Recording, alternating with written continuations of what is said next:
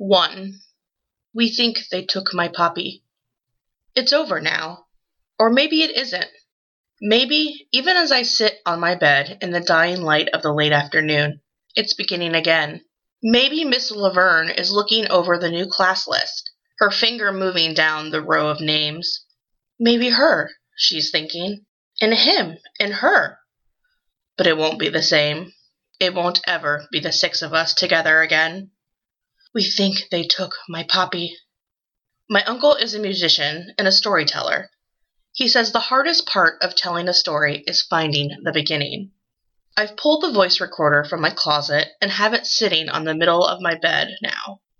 When I press play, Esteban's voice fills my room. It's scratchy and far away sounding, but still, Esteban is here again, and all of us are sitting in our small circle in a place we called the art room. Nobody knows where he's at. Outside, a blue jay perches on the edge of a branch. Lanthus tree. Tree of heaven. Miss Laverne taught us that. It's the same tree the girl in A Tree Grows in Brooklyn saw from her fire escape. The thing about that tree was it could grow anywhere and keep growing. And that was the metaphor. That even when things got really hard for everyone in that story, even when the dad died and the mom had to scrub more and more floors to make money, even when the kids didn't have anything to eat for days and the apartment was freezing, the tree kept growing. The main character, her name was Francie. She was like that tree. Miss Laverne said that to all of us. Esteban, Tiago, Holly, Amari, Ashton, and even me. We're like that tree too. My uncle is moving out tomorrow. He's really the only parent I've ever known. He says, This is a beginning. He says, Now you'll have two houses to go to. He says, You're 12 now, Haley. You're ready.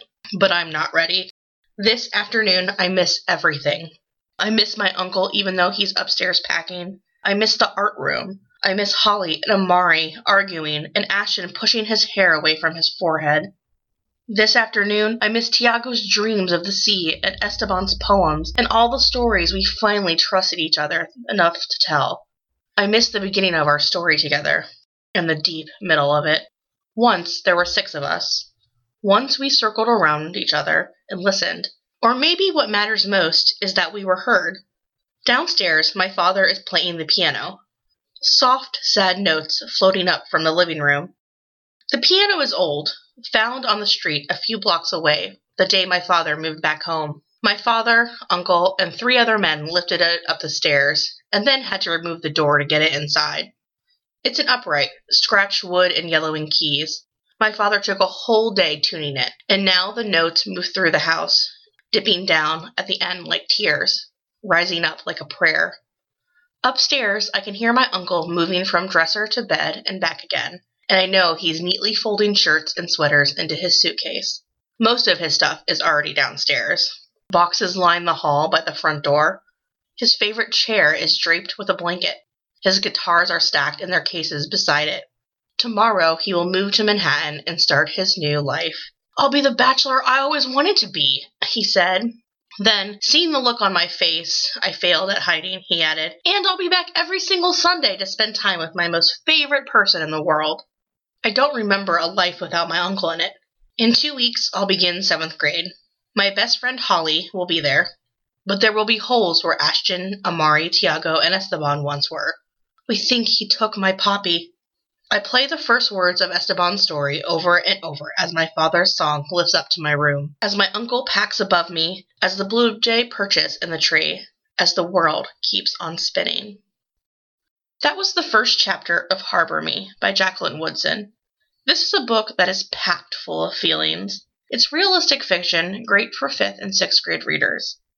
It follows six students who are chosen to meet once a week in a classroom by themselves. No adults. They call the classroom the art room, or a room to talk. Each week they open up to one another and begin to share their stories and struggles. Esteban has a father who's being deported. Haley's father is in prison. Amari deals with racism, and Ashton's family is going broke. This book brings to light how important it is not to judge people because you never know what they're going through. These kids find comfort in each other. They learn the power of listening and empathy. This is a book that will make you think. It's really an amazing story. Jacqueline Woodson knows how to craft a book that will keep you reading from the first page onward. Check out Harbor Me with your Westerville Public Library card. Thank you for listening. This is Lisa, one of your youth librarians, off to read. Bye.